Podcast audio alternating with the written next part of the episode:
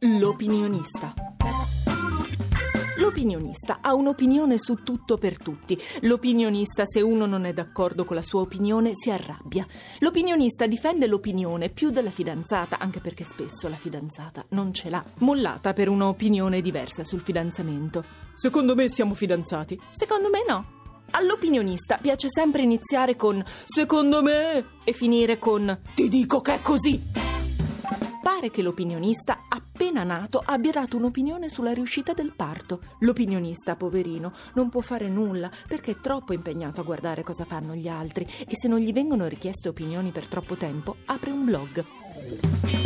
L'opinionista crea dei falsi profili per poter commentare se stesso e a volte ci litiga persino con se stesso pensando di essere un altro. L'opinionista ha tante opinioni diverse che non cambia mai.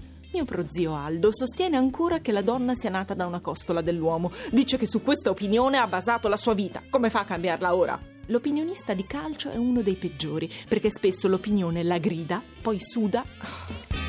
Anche il genere opinionista impreparato non è piacevole e molto diffuso. Io ne conosco uno che mi dà opinioni su come educare il cane in base alla sua esperienza di 15 anni fa con una cocorita.